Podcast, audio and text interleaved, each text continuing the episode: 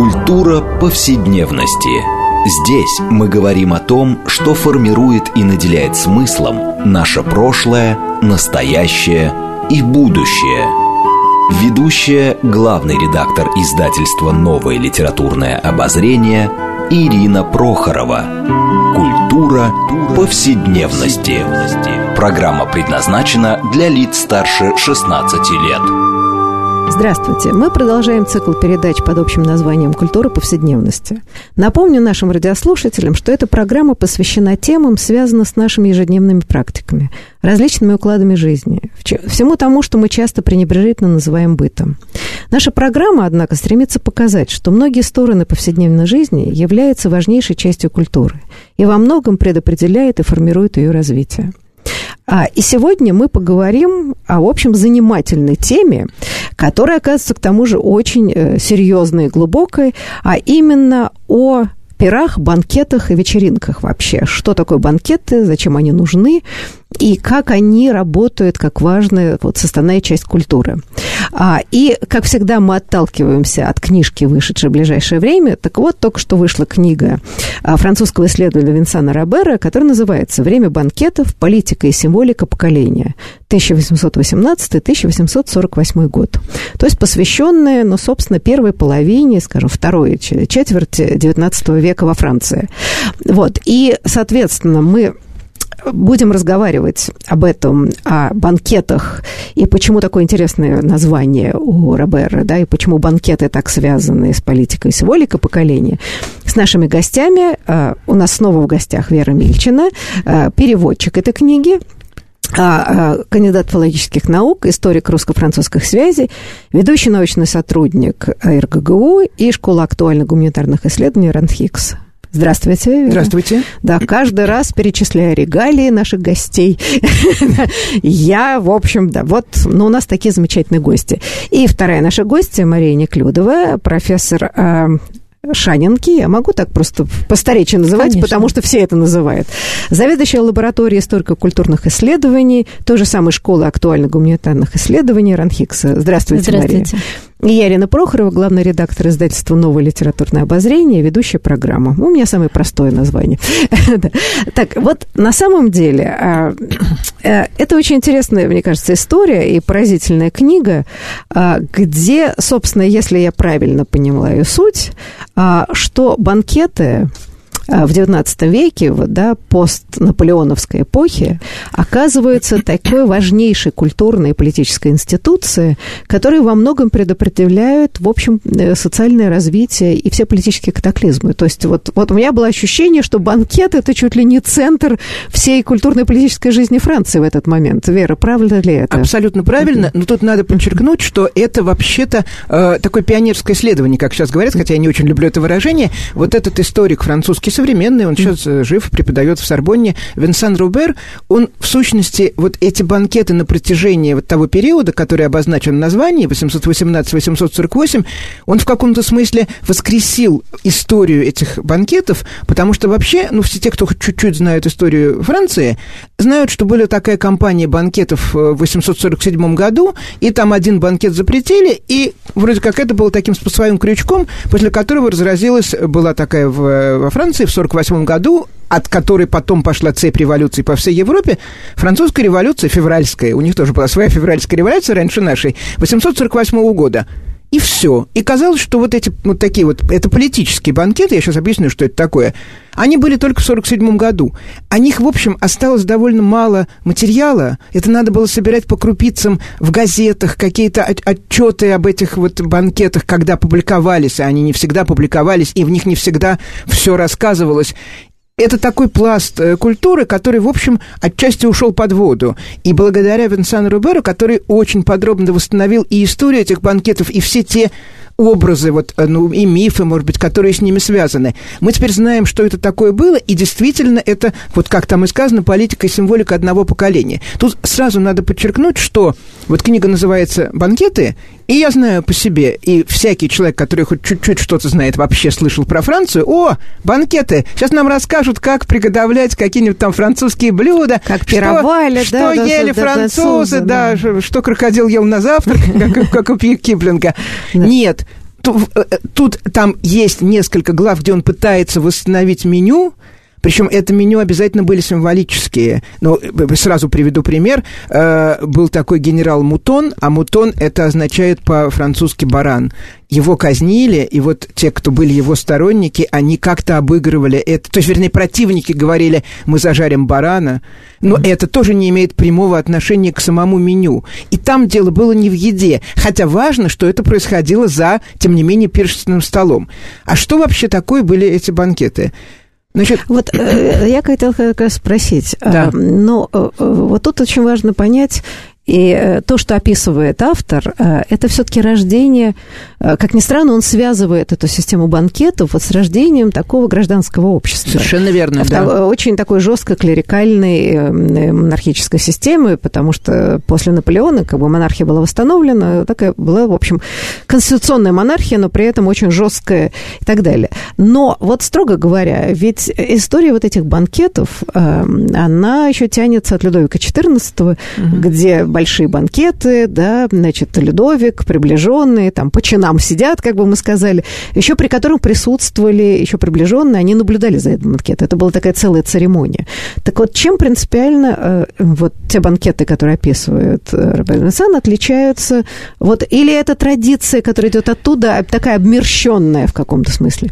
Ну, может быть, да, да Маша, конечно, спросим? Конечно, да. Да. Я э, думаю, мне очень понравилась книга, и, кстати говоря, я тоже э, остановилась остановилась на этом начальном куске, когда э, автор пишет о том, что банкеты вообще связаны с идеей власти, а, о том, что власть обязана кормить э, своих ну, как бы сказать, не то чтобы подданных, хотя подданных в итоге тоже, но в первую очередь э, представи тех, кто осуществляет э, вот это вот э, управление на местах. Ну, собственно говоря, он справедливо там приводит идею местничества и кормления, которая была в России до 17 века, да и в 17 веке еще тоже присутствовала. Что касается банкетов и тех пиршеств, которые происходили при Людовике XIV, а, то, конечно, мы имеем дело с похожими вещами, а, в том смысле, что мы имеем дело с конструированием разного типа публичного пространства. А, а Людовик XIV – это публичное пространство двора, внутри которого процедура и вообще весь ритуал еды короля, он чрезвычайно важен. И он, конечно же, восходит своими корнями к довольно архаическим мотивам, где аппетит короля как э, аппетит к еде, так и сексуальный аппетит, он в каком-то смысле является гарантией благополучия нации, благополучия страны, потому что э, связь... Он здоров, да, да так сказать, да, он да. символически отражает здоровье да. нации, да? Безусловно. Правильно? И uh-huh. то, что бурбоны а, обладали гигантским аппетитом, а, причем это был аппетит такой наследственный, я не знаю, во всяком случае, об этом пишут все исследователи, а, ничего не могу сказать про Генриха IV, его как-то все-таки рано а, убили, но Людовик... Не а, повезло, не знаем, покушать, как покушать. Он очень любил дыни, это мы знаем. Но он был гасконцем, это было, естественно, для гасконцев. И он обещал курицу в супе для каждого француза. Ну, якобы, да. да. Вот, но дыни он действительно... Да. Дыни он действительно любил и объедался ими, чем был известен. Но он был человек неформальных привычек. А, начиная с его сына Людовика XIII, потом, конечно, Людовик XIV, Людовик XV, Людовик XVI, они славились своим аппетитом. А Людовик XIV мог съесть, я не знаю, там 6 или 7 перемен блюд. Причем эти перемены блюд, там в каждом перемене присутствовало мясо, а, потому что королевская еда должна быть богатой, а богатство – это мясо, мясные блюда, конечно же. Вот, поэтому а, вообще прочитать список того, что он должен был, ну, не съесть Но, может целиком. Быть, может быть, это были маленькие порции символические все-таки? Он, он должен был попробовать, конечно, но порции были большие. Другое дело, что за ним доедали, понятно, а, потому что это вообще свойственно аристократическому дому в 17 веке, да и не только в 17, 18, 19 это еще тоже оставалось, когда а, приближенные слуги доедают за хозяином, и в этом нету ничего позорного, да, это вполне а, в порядке ну, в общем, вещей. это привычка, по-моему, да. дожила до наших дней, ничего без всяких особенных ну, проблем. Но, но, но чтобы закончить да. вот это вот, это публичное, а, публичное пространство двора. То, о чем, а, чему посвящена книга, это публичное пространство, связанное действительно с гражданским обществом и никак не связано с государственными институтами. Оно да. появляется спонтанно, оно не вписано в структуру государства. И именно этим оно чрезвычайно примечательно. Скорее, здесь есть связь а, с культурой кафе, которая появляется в XVIII веке во Франции и в Англии. И вот тут вот я бы скорее видела некоторую перемычку, потому что это тоже независимое публичное пространство, которое организуется светское, самим обществом. Светское автономное да. пространство, да. которое начинает постепенно набирать обороты. Да. Да. Истинно да, конкретно. Да. Давайте я просто расскажу, вот, э, ну, как бы опишу э, по книге, как происходил вот самый первый из этих банкетов. Значит, это Франция 818 года в 15 году окончательно изгнали Наполеона, воцарились опять после большой 20-летней паузы э, после Великой Французской революции бурбоны, вернувшиеся, и среди, вот, э, был Людовик XVIII, король, он был еще сравнительно мягких взглядов, но у него было очень много приближенных, и брат его, который потом стал королем, они считали, что нужно как можно э, жестче закручивать гайки, что вот их брат Людовик XVI был мягкотелый, и его казнили во время революции. Поэтому распускать тут всяких либералов не нужно. А, и вообще, как в 15 году, когда окончательно бурбоны вернулись, было такое явление, которое называлось «белый террор». Это было довольно страшно, потому что э, там были военные трибуналы, которые казнили без суда и следствия. Там люди могли попасть на несколько лет в тюрьму только за то, что Э, девушка пела какую-то песню про то, что фиалки расцветут весной. А фиалка это была, был символ Наполеона. Значит, она бонапартистка, и значит, она проповедует возвращение э, вот э, Бонапарта. Что-то это мне напоминает. А, я рассказываю про, Фран... из истории про Францию 815-818 года. Значит, эта Франция была уже... Нет, я просто вспомнила, как в советское время, кажется, это конец 50-х, 60-х годов, песня была про ландыши, которая вообще была не с чем не связано. Да. Ага. И показалось, что она слишком легкомысленная и бедная певица. Да-да-да. В общем, карьеру ее на этом закончила в советское время. Вот, э, ну вот да. фиалка еще страшнее. Еще страшнее оказалось. Да. За ней прям встает да. Наполеон. Да, понятно. А, со скалом. Вот, значит, э, была, Франция стала, тем не менее, не абсолютной монархией, как вот она была при Людовиках, которых э, Марья Сергеевна упоминала. Она стала конституционной монархией, в ней есть парламент.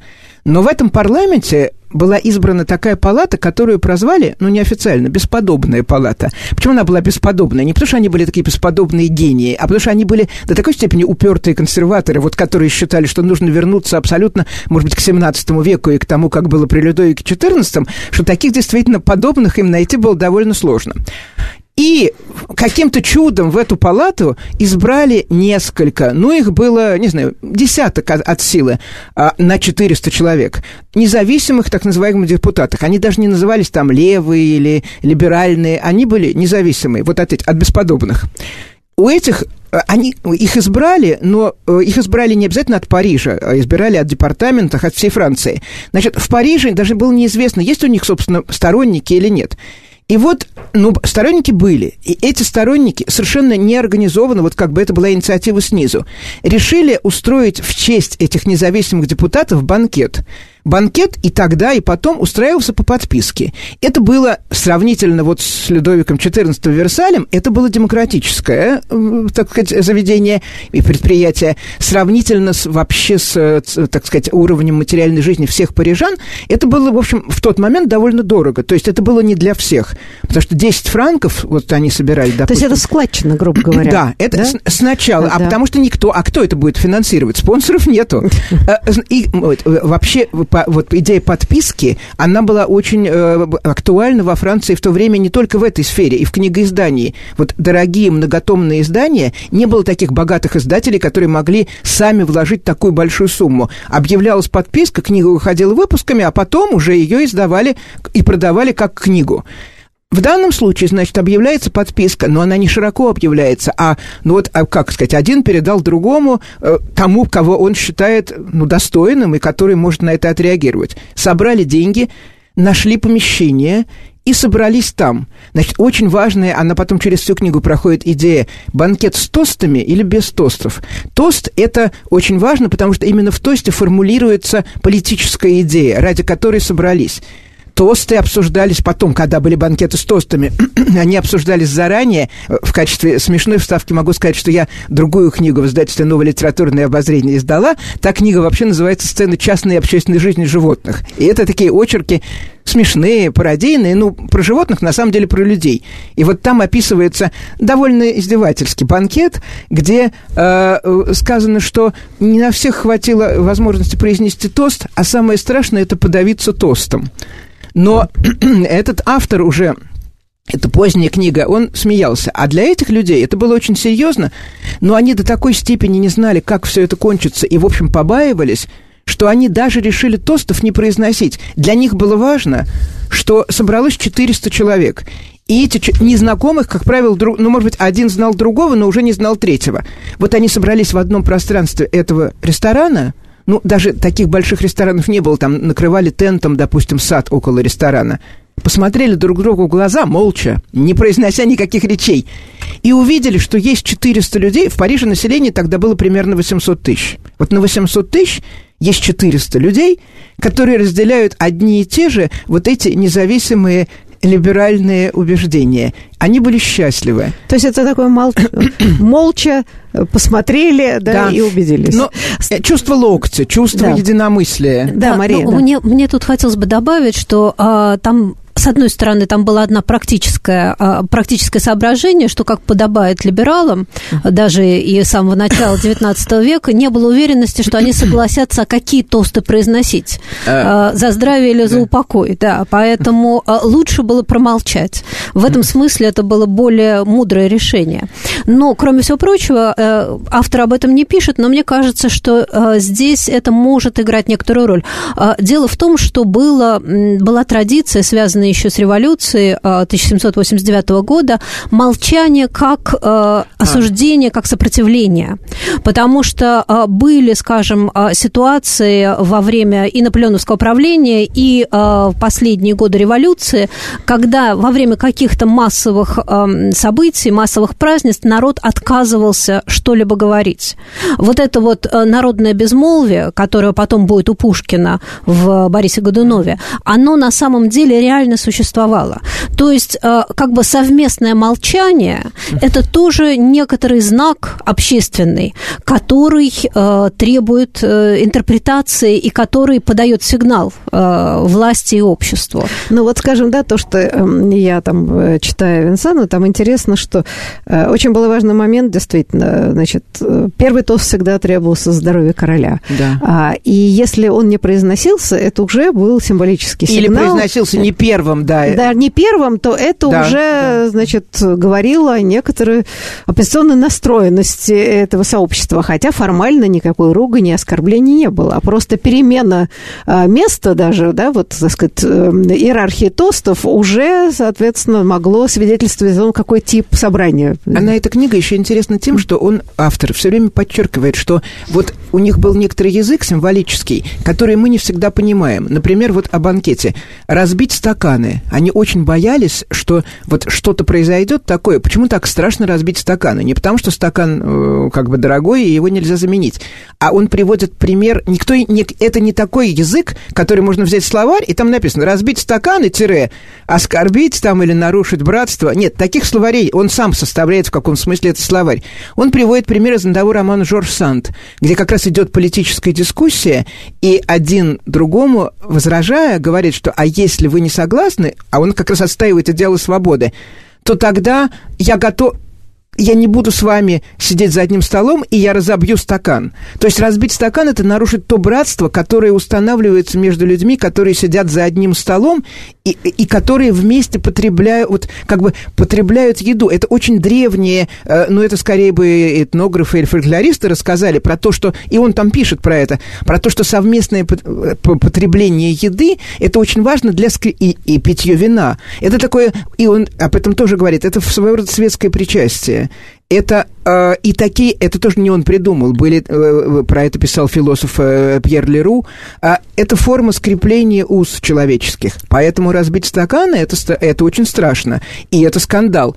Но, например, о тостах, там описывается эпизод реальный, 831 по-моему, года. Был такой гениальный математик Эварес Галуа, который умер очень рано, чуть не в 20 лет, а тогда ему было еще меньше он был очень такой республиканских взглядов, а дело происходило уже после революции 30-го года, и были очень многие республиканцы, которые были разочарованы ее итогами. И им не нравился король Луи Филипп, который слишком буржуазный был с их точки зрения. И вот этот Эварис Галуа на банкете произнес тост, держа в одной руке стакан, а в другой кинжал. И произнес он тост за Луи Филиппа, короля, а, чтобы э, он пью, пью за то, чтобы Луи Филипп не нарушил клятвы. При этом в другой руке он держал кинжал. Значит, не все видели это и слышали, потому что банкет большой, не все сидят близко. Кто-то... Это была намеренная провокация. Люди услышали за Луи Филиппа, а там сидели люди радикальных взглядов, они уже были и против этого короля. Значит, они, услышав Зола и Филиппа, закричали «бу-бу-бу» или там что-то «долой» или что-то в этом роде. Это уже скандал. Но те, кто видели, что он держит в другой руке кинжал, то есть, в сущности, это без слов было такое словесное и символическое покушение на э, цареубийство, которое было самым страшным преступлением. Но его оправдали по молодости простили, и потому что он все-таки ничего не, ничего не сделал реального. Но и это... даже выпил вроде бы, да? Да, но короля, это, было, но это было довольно либеральное в данном случае Мог поведение бы и суда. хуже закончиться. Абсолютно, да? Это да. чистый да. перформанс, конечно. Да, да. Да, да. Просто телевидение еще не существовало, поэтому так э, прошло да. незамеченным, иначе бы... Да, один с камерой там, Да, где кинжал, да, другой с да. камерой там, где стакан. Да. Ну и, соответственно, да.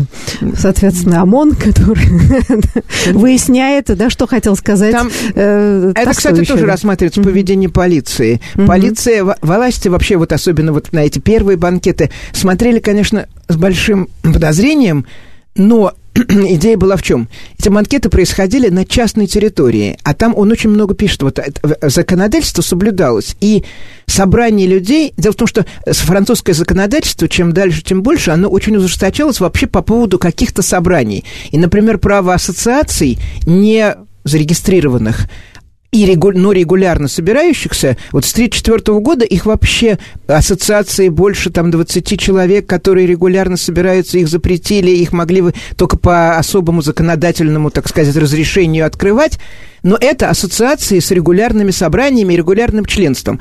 А вот право собираться в частном помещении для совместного употребления еды и питья это священное право всякого француза. И на это право власти не имели никакого права, скажу я, покушаться. И это было записано, так сказать, в сознании, в голове у каждого француза. И вот я упомянула этот самый последний банкет 47, 40, начала 48 года, который таки запретили и который стал спусковым крючком для революции. Последняя книга этой, э, глава этой книги называется «Запретить банкет, значит развязать революцию». Ну, потому что так и произошло. Потому что вот это право считалось абсолютно неотъемлемым. Потому что одно дело ассоциация, а друг... и, и именно поэтому банкеты становились ну, вот таким как бы э, возможностью свободного говорения, потому что это по закону запретить было невозможно. Да, ну вот на самом деле любопытно, да, что такая запретительная система, ужесточение, это травма, страх революции, и, да, попытка общества как-то законсервировать, привела к обратному результату. И Да. казалось бы, да, ну действительно ли эти банкеты были столь мощными и влиятельными? То потому что на самом деле в книжке приводится прекрасное, э, значит, как бы мнение Гюстава Флабера, который был совсем еще молодым человеком тогда и не был еще великим писателем, а он это пишет в 1747 году своей возлюбленной. Так вот, я просто зачитаю, потому что мне кажется, это довольно забавно. А, Как он, как он видит, э, к- острый глаз литератора, как он видит эти банкеты. Мы с Винсаном Робером с ним не согласны. Да, но нет, Но это просто любопытно, конечно. да, то есть как бы взгляд вполне себе интеллектуала, как все это выглядит. Так выглядит это как с точки зрения Флабера? Я еще теперь под впечатлением этого зрелища, одновременно и гротескного и жалкого. Я присутствовал на банкете реформистов. Какой вкус, какая кухня, какие вина и какие речи. Ничто не могло бы внушить мне более глубокого презрения к успеху, чем эта картина, свидетельствует о том, какой ценой его достигает. Я оставался холоден, и меня тошнило от патриотического энтузиазма, который вызывали «кормило государство», «бездна, в которую мы не завергаемся», «честь нашего знания», «сень наших стягов», «братство народа» и прочие пошлости в, в том же роде. Прекраснейшее творение мастеров никогда не удостоится четверти этих рукоплесканий. Никогда Франк Альфреда де Нуси не вызовет тех кликов восторга, которые доносились со всех концов зала в ответ на добродетельное завоевание господина Адлона Баро и сетование почтенного Кремье на состояние наших финансов.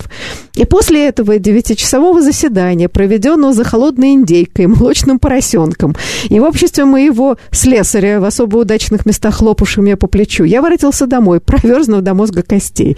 Как низко не цени людей, сердце наполняется горечью, когда перед тобой выставляют на показ такой нелепый бред, такое беспардонное тупоумие. Вот я закончу перед перерывом этой фразы. А потом я это опровергну. А вы потом это опровергнете после перерыва.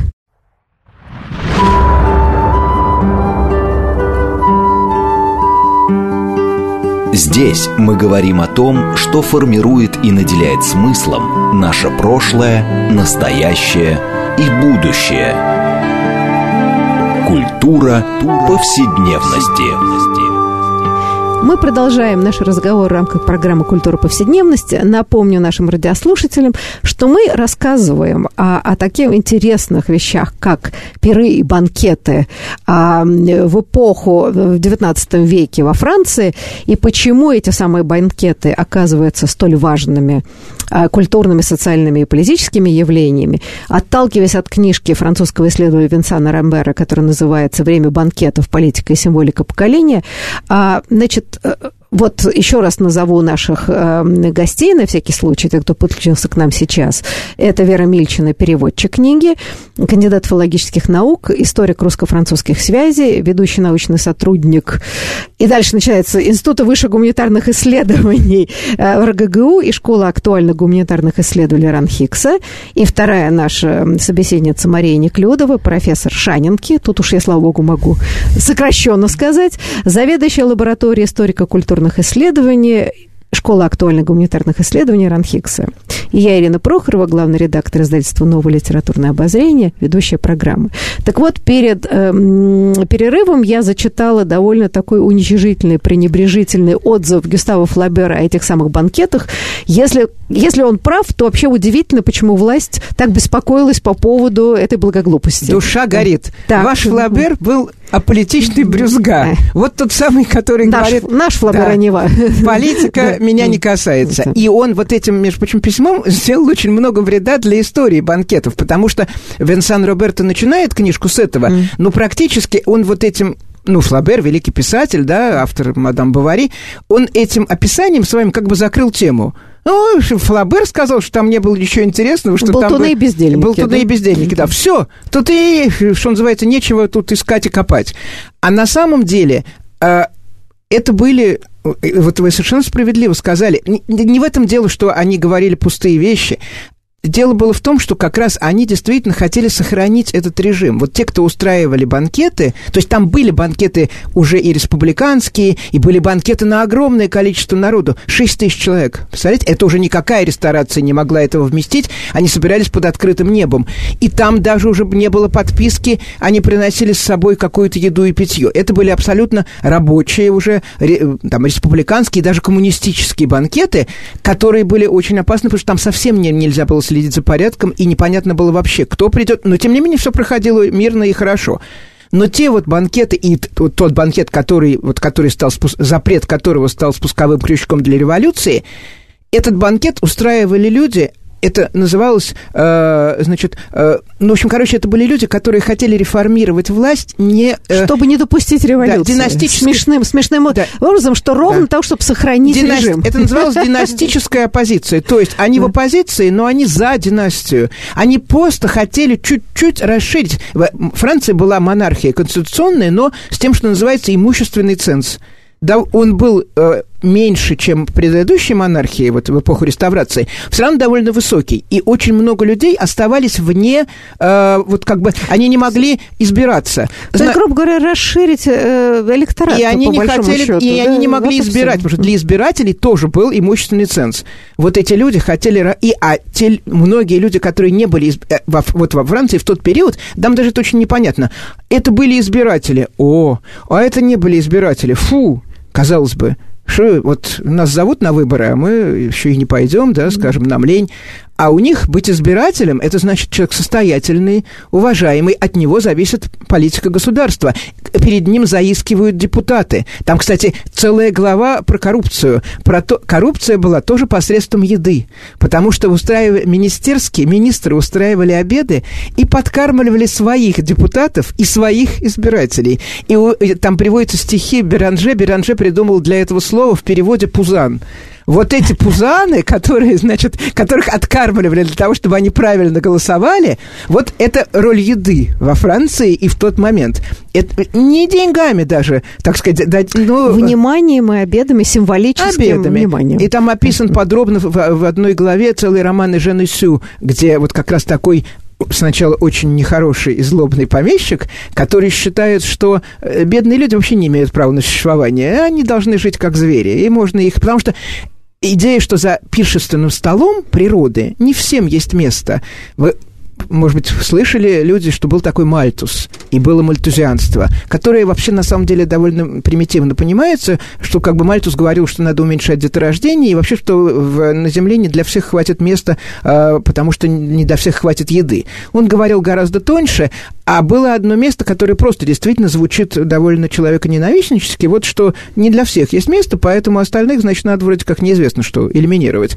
А, на самом деле он этого не говорил, э, ну, неважно. Ну, Ну короче... уж приписали, теперь При- ему не вот. отмыться, это точно, Э, это мы знаем как. Так вот, значит, вот этот самый нехороший граф, э, который вроде как по Мальтусу живет, он э, своих, э, тех, кто на него работает, не кормит и денег ему не платит, но зато он хочет быть избранным депутатом, поэтому своих будущих избирателей он угощает роскошными обедами, поет роскошными винами и ликерами. Ну, вообще-то даже Вот, это э, понятно, а зачем выбирать человека неприятного?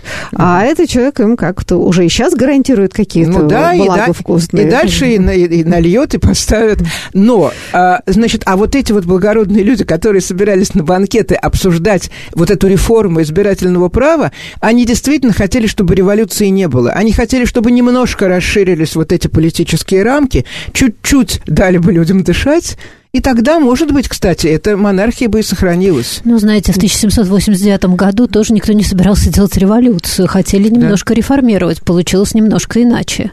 Довольно Ну, сильно иначе. Ну, э, если э, я боюсь влезать э, в спор профессионалов, но вся эта страшная история, которая произошла в 1789 году, она еще была все-таки связана там, разрешившимся голодом, да, полной некомпетентностью. Опять к вопросам А, питания Да, возвращаемся. вообще, именно, да, вот это как раз очень важный момент, что мы же помним, что там, да, все это начиналось, голодные толпы шли к Парижу, Вы а, знаете- или это все большей частью легенды? А, нет, Э, к- э, конечно, мгм. были неурожаи, там было несколько холодных а, а, м, сезон, холодное лето было подряд, по-моему, два или три года, поэтому а, были неурожаи. Но а, между историками, конечно, сейчас существует довольно яростный спор все-таки о роли экономических факторов и о роли политических факторов. А, С одной стороны, а, ну, марксистская история, неомарксистская история, конечно, они говорят, что экономические факторы были а, главными. И недород, и, в общем, та система корпораций, которая была в Франции старого режима, которая не давала людям спокойно, свободно заниматься какими-либо производящими специальностями, не входя в корпорацию, а, ремесленную корпорацию, естественно, не современное по- пони- понимание этого слова, а, что все это останавливало экономическое развитие и, соответственно, а, мешало и должно было быть как-то изменено. С другой стороны, существует огромное количество документов, которые показывают, что одним из самых острых чувств вот конца XVIII века это было чувство социальной несправедливости. И в каком-то смысле, а, и на этот счет существуют довольно м, убедительные аргументы, а, это чувство социальной несправедливости, оно было важнее, чем реальный, э, ну, как бы сказать, реальное экономи- тяжелое экономическое положение. Потому что э, тяжелые экономические положения бывали и раньше. А вот такого общего чувства, что так не должно быть, что общество не должно быть так устроено, причем не только со стороны третьего сословия, но и со стороны представителей первого и второго сословия, его, судя по всему, не было. Вот э, э действительно, вот это вот представление, что нет, надо это каким-то образом переделать, оно появляется в XVIII веке. Его ну, не было раньше. Слушайте, но здесь ведь вопрос, правда. Э, ну, конечно, что просто голодные годы недостаточный фактор. Но когда одно с другим соединяется, э, когда общество меняется, а как бы люди, стоящие у власти, старые элиты, не понимают этого, и еще это накладывается на недороды, голод и так далее, вот иногда и происходят социальные взрывы. Понятно, что э, как, если сытно, хорошо и так далее, и так далее, то при всем неприятии восприятие, это все-таки, да, ну вот просто сходятся несколько трагических историй. И, видимо, вот в 1780 году они, собственно, и сошлись воедино. Ну, они, э, с одной стороны, сошлись, а, а с другой стороны, э, понимаете, опять-таки, если мы берем Генеральные Штаты и Национальное собрание первого созыва, самые активные ораторы, выступавшие за там, ограничения а, монархии и введения конституционной монархии, а, это представители а, второго сословия или первого сословия, да, да. потому что и Мирабо, и Дантон, и целый ряд других, Лафайет, там, ну и так далее, вот герои первого призыва да, а, революции, они, как правило, люди благородного происхождения. То есть, конечно, здесь э, старые элиты тоже понимали, что так нельзя. Другое дело, что они были э, внутри себя тоже расколоты. Ну, да, Вера, пожалуйста. Я просто хотел, э, э, автор, вот, Винсент Робер, он даже дважды, по-моему, цитирует такую фразу, которая меня сначала удивила, она немножко парадоксально звучит. Эта фраза не его, а историка первой половины 20 века Эрнеста Лабрусса, который, даже середины 20 века, ну, неважно, который пишет примерно так. «А революция происходит помимо воли революционеров. Средний революционер не хочет революции и не призывает ее, но она происходит да. помимо него. И, во всяком случае, он, конечно, сравнивает и с революцией 89 -го года, и с революцией 30 -го года, потому что во Франции, вот, начиная с 89 -го года, конца 18 века, это как бы э, история Франции, э, ну, такими э, вешками стоят ну, революции. Практически весь 19 от, от век одной, это идут бесконечные... От одной да, революции к другой, от одного да. перевор, вот такого угу. переворота к другому. Вот. Но вот эта революция вот 48 -го года, в ней как раз вот этот вот момент э, человеческого фактора, вот и человеческого достоинства, и э, вот политический, он был гораздо сильнее, чем момент экономический, потому что тогда никакого особенного голода-то не было. И вообще к этому моменту уже казалось, что вот эти вот э, такие, э, ну, неурожаи чудовищные и бедствия, он там пишет об этом, что вообще вроде как с этим уже покончили. А, и речь шла только о, о том, чтобы плавно реформировать вот этот государственный и политический механизм. А король слеп был, он был, он был зрячий физически, но он был слеп политически. И там самое поразительное, что он кончил абсолютно так же, как его предшественник, на место которого он пришел. Потому что Луи Филипп в 30 году пришел на место короля Карла X, который э, не видел никакого брожения в обществе, а думал, что наоборот нужно вот закрутить гайки. Его прогнали. На его место сел Луи Филипп. Прошло 18 лет. Требуют от Луи Филиппа, чтобы он немножко дал побольше свободы. Что он делает? Он ничего не делает. Он говорит, да нет, все прекрасно, и так сойдет, меня все любят. И, ну, там, конечно, еще есть всегда случайности. В 48 году конкретно были случайности не только в том, что, может быть, запретили этот банкет, может быть, если бы там кто-то случайно не выстрелил и не было бы жертв среди народа, а народ бы не ответил, э, значит, военным, которые стреляли, э, то это бы не кончилось так трагически для, для власти. Но такие случайности всегда, когда есть пороховая бочка и есть спичка, то они встретятся. Да, то это очень часто бывает история. Да, Нет, и... но тут как раз, и мне кажется, через вот эту историю банкетов, где где, собственно, складывалось вот это, так сказать, да, гражданское общество, которое вполне себе было мирное. Да? Вот Абсолютно, действительно, ну да. давайте немножко развиваться. Но, э, в общем, была другая страна через Ла-Манш, где в данном случае королевская власть э, усвоила урок Эм, революции 1640 да. года.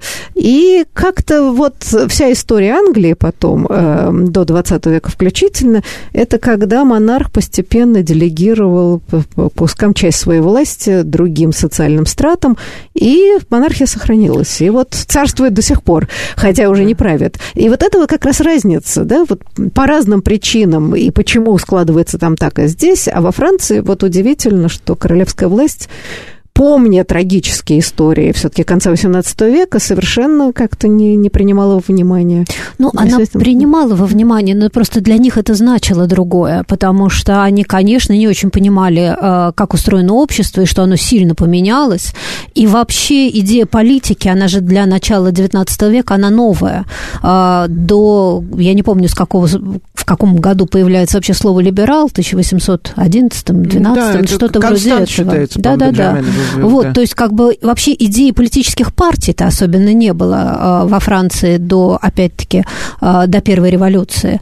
Э, поэтому это, это власть не очень понимает, и для нее очень важно компенсировать, вернуться на то место, на котором она была, и на которое, конечно, вернуться абсолютно невозможно. Но вот продолжая линию Э, еды и власти, э, тут надо сказать, что э, была еще традиция, которую установила уже революция 1789 года, когда были республиканские, ну, не назывались банкетами, они назывались праздниками, когда принудительно, и это а. были обязаны все жители квартала выйти во время праздника, собрать общий стол, каждое хозяйство должно было вынести какое-то количество блюд, и все все должны были сидеть и вместе есть. Ну, это уже, простите, да. из другой оперы, сказал ну, так. Принудительный коллективизм, да, э, да в нашей стране традиция... гражданское э, общество. Да, да, да, да, это мы тоже проходили да, еще но, в свое время. Да. А, понятно, мы проходили просто немножко уже в других обстоятельствах. Тогда это было в первый раз. И а, вот это воспоминание об этом, видимо, тоже где-то оставалось. А, поэтому, а, не знаю, тут это вообще вот это вот совместное совместная еда, а, как э, добровольное собрание или как принудительное собрание, это очень любопытная вещь, и она может быть развернута на самом деле в обе стороны. А вот мне интересный вопрос. А, ну, Франция действительно дала целый ряд каких-то вот новых форматов э, такого гражданского общества. Вот начиная с кофеин замечательно, где сидели французские философы 18 века, вот такие банкеты. А вот в России 19 века в это же время, можно ли считать, что были какие-то аналоги банкетов? Или нет? Или в России вообще этого не существовало? Эти дружеские нет. кружки, которые, там, сказать, литературные, да, типа Арзамаса, можно ли считать, что там складывается какой-то круг или нет? Или это совсем другая Но среда это и ситуация? совсем не то, потому что это да? все-таки, во-первых, были совершенно не политики. Да, Арзамас был абсолютно... То есть его пытались, и на эту тему есть интересные статьи, э, как бы... И сами участники, некоторые пытались его политизировать. Вот когда стали его пытаться политизировать, он и распался. Это было абсолютно литературное дружеское общество. Ну, так можно дойти до того, что все люди, которые собрались совместно поесть, они... И выпить, да. Э, да, это та же самая форма. Нет, это другая форма. А, э, я бы как другой хотел сказать. Там эта книга, она еще очень хороша тем, что... Вот у меня такой есть свой собственный такой не, неофициальный критерий, что э, не очень интересные книги, они в конце пересказывают то же, о чем говорили в начале, ну, как бы заключении мы сейчас повторим еще то, что было. А в интересной книге в конце вдруг открываются новые перспективы и какие-то совершенно другие э, вдруг мысли, э, какой-то простор. И вот в этой книге также, потому что он заканчивает тем, э, ну, как бы это проблема, которая ставилась и, и раньше, вот дем... банкеты, я сказал, что сначала mm-hmm. они были все-таки, э, конечно, они были демократические по отношению с, э, по сравнению с Версалем, но это была тоже довольно такая цензитарная вот э, выборочная система, значит, нужно было иметь определенную сумму, не у всех была такая сумма, короче, принимали не всех. Но постепенно стало расширяться, и там описано соперничество двух политических деятелей. Гизо, который был великий политик, но он был в это время, в 40-е годы, он был у власти, он был практически премьер-министр. И Ламартин, который был не только великий поэт, но и либеральный политик в это время. Значит, Гизо собирал своих избирателей и других людей в одном городе, а Ламартин собирал свои банкеты в другом месте, у себя на родине. И банкеты Гизо были гораздо более, как и э, политика его была гораздо более консервативная. Банкеты Гизо были более дорогие и более а, отобранные, а банкеты Ламартина были с гораздо большим количеством людей, более дешевые. Но если более дешевый банкет, там и вино другое, и еда другая. А после революции 48 года банкеты еще какое-то время продолжались, но уже же у нас революция и свобода, значит, нужно всех позвать. А если всех позвать... Это уже от... не банкет. А как, как это Да, брать, это да? вот примерно так же, как то, о чем сейчас Маша говорила. Но тогда получается, что еда уже совсем никакая, потому что одно дело на 10 франков прокормить, а другое дело на полтора. А, и тогда получается как? Значит, если а, от богатых а, брать деньги, а, то, в общем, как что богатых обижать, если у нас равенство. А если все должны есть, это был такой, а, как бы жупил, черная похлебка. Черная похлебка еще от, от Спарты. И вот противники демократизации, они говорили, ну-ну, вы хотите всех уравнять, и все будут хлебать черную похлебку. Ну, может быть, не похлебку, но практически получается, что если, значит, равенство по нижней скале, то всем плохо. А если равенство по верхнему уровню, то откуда деньги взять? И это как бы проблема неразрешимая в каком-то смысле и до сих пор. И он кончает, цитируя великого французского мыслителя XIX века Ренана, но как бы отчасти продолжая его мысль, что тогда, может быть, не искать равенства материального, а искать равенство в доступе к э, богатствам нематериальным, то есть к знаниям. Потому что, он говорит, ресурсы Земли становятся все меньше, а ресурсы человеческих познаний не ограничены. Значит, давайте будем равенство устанавливать в доступе к знаниям, а не в доступе к винам и еде. Ну, в каком-то Мне кажется, смысле что это будет идея неплохая. Абсолютно сейчас начинает реализовываться Да. в связи с демократизацией образования и знаний, то действительно В 2010 получается... году написано, и он, в общем, Да. он ведь не политик сам, он историк просто. Но это он бросает в конце такую мысль, она, мне кажется, заслуживает внимания. Ну, я думаю, что она еще, кроме всего прочего, а, связана с попытками реформировать французские университеты И это тоже, а, да. и сделать их платными, потому что фран- э, университетское образование во Франции бесплатно, А, и э, попытка сделать его платным, она вызывает пока чудовищное сопротивление.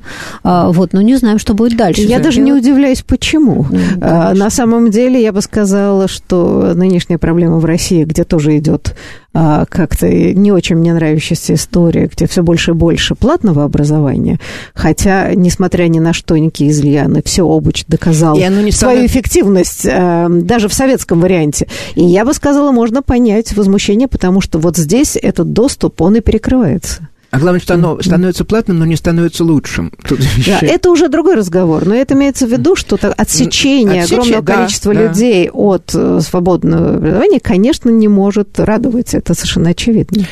Там еще в конце, э, ну, сейчас об этом надо говорить э, с опаской, но французы ведь у них очень для женщин избирательное право ввели только в 1946 году. Да, да, после войны А, точно. и вот, а в 48 году ввели всеобщее избирательное право для мужчин. Значит, вот эти реформаторы, о которых я говорила, они-то вообще ни о каком всеобщем избирательном праве не мечтали, они хотели только, как я сказал, расширить. Тут ввели всеобщее избирательное право для мужчин. В 1848 848, да, а Понятно. для женщин в 946.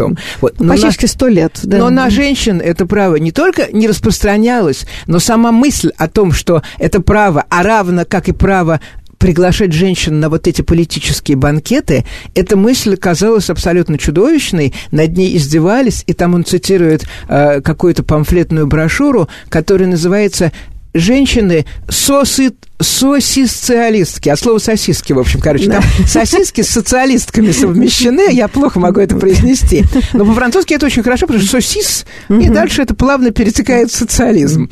А, это тоже проблема, которая, вот, э, казалось бы, банкеты и еда, но оказывается, что от этих банкетов, так сказать, ответвления идут в самые разные политические и общегражданские Ну сферы. да, то есть дамам было позволено салоны держать. да? Конечно, да. Но уже ходить на более демократические акции, вот эти собирать до банкета, это было невозможно, это не ее Ну, сфера Даже была. в кафе э, женщине, а там не, во- не, не во всех кафе женщина могла ходить без сопровождения, так что это... Ну, на самом деле, эта история очень долгая, потому что, да. я бы сказала, хождение женщин в кафе и рестораны одно, это совсем недавнее явление. Да. Последних 30 лет, я бы сказала. До того это всегда были проблемы. На банкеты женщин допускали в виде исключения, когда уже все закончилось, они могли войти, и, и это, как правило, должны были быть жены и дочери участников и даже организаторов или депутатов в честь которых... Банкеты все по-прежнему устраивали в честь депутатов. Вот если у депутата есть жена, то она потом может войти и как бы просиять улыбкой, и все на нее посмотрят. Вот и все, все что позволялось женщине. А, а вот чтобы она участвовала на равных... Но были еще какие-то женские банкеты на юге Франции, но они были до такой степени келейные, что о них вообще практически нет сведений. То есть даже автор мой только поминает, что, кажется, они были. Что там происходило у этих дам? Мы толком не знаем. Да, интересно, о чем они говорили. Это тоже да. любопытно. О да? мужчинах ну, или, или, о да, или о политике. Ну, если юг Франции, то там довольно сильны э, оставались кальвинистские настроения, mm. а в кальвинизме женщина имеет практически полные э, равные права с мужчиной, mm. поэтому это могло быть э, как бы Нет, ну, остаток ну, вот этого наследия. Строго говоря, во Франции уже в этот момент были ну, протофеминистские журналы, женские, жен, женские не в том смысле, как вот про рукоделие и про моды, а наоборот про женские права. Так что в другой сфере женщины женщины как бы обретали вот, ну, какое-то право говорить, но не на банкете. Нет, ну даже, по-моему, в XIX веке во Франции были масонские ложи, в которые допускали женщин и актеров. Ну, ну, вот это вот, да. Это, это уже фантастика. Да, это, это, это как бы глубина, это потрясающе для той эпохи, конечно. Ну, просто это говорит о том, что вот такого рода очень интересные книги показывают что есть стереотипы, да, представления о жизни общества, а есть некоторая реальность, которая не всегда описывается, осознается нами. И вот такие неожиданные это вот через банкеты показать, как модернизируется общество, как складывается вот такое да, автономное светское пространство, и как попытка его нарушить приводит, увы, вот к таким печальным последствиям. Да, но, конечно, можно еще говорить очень много и долго, но, увы, наша программа заканчивается. Наш банкет закончен. Наш банкет закончен. Я благодарю собеседников наших. И надеюсь, мы продолжим эти прекрасные разговоры в будущем. Спасибо. Спасибо вам. Спасибо вам. До свидания.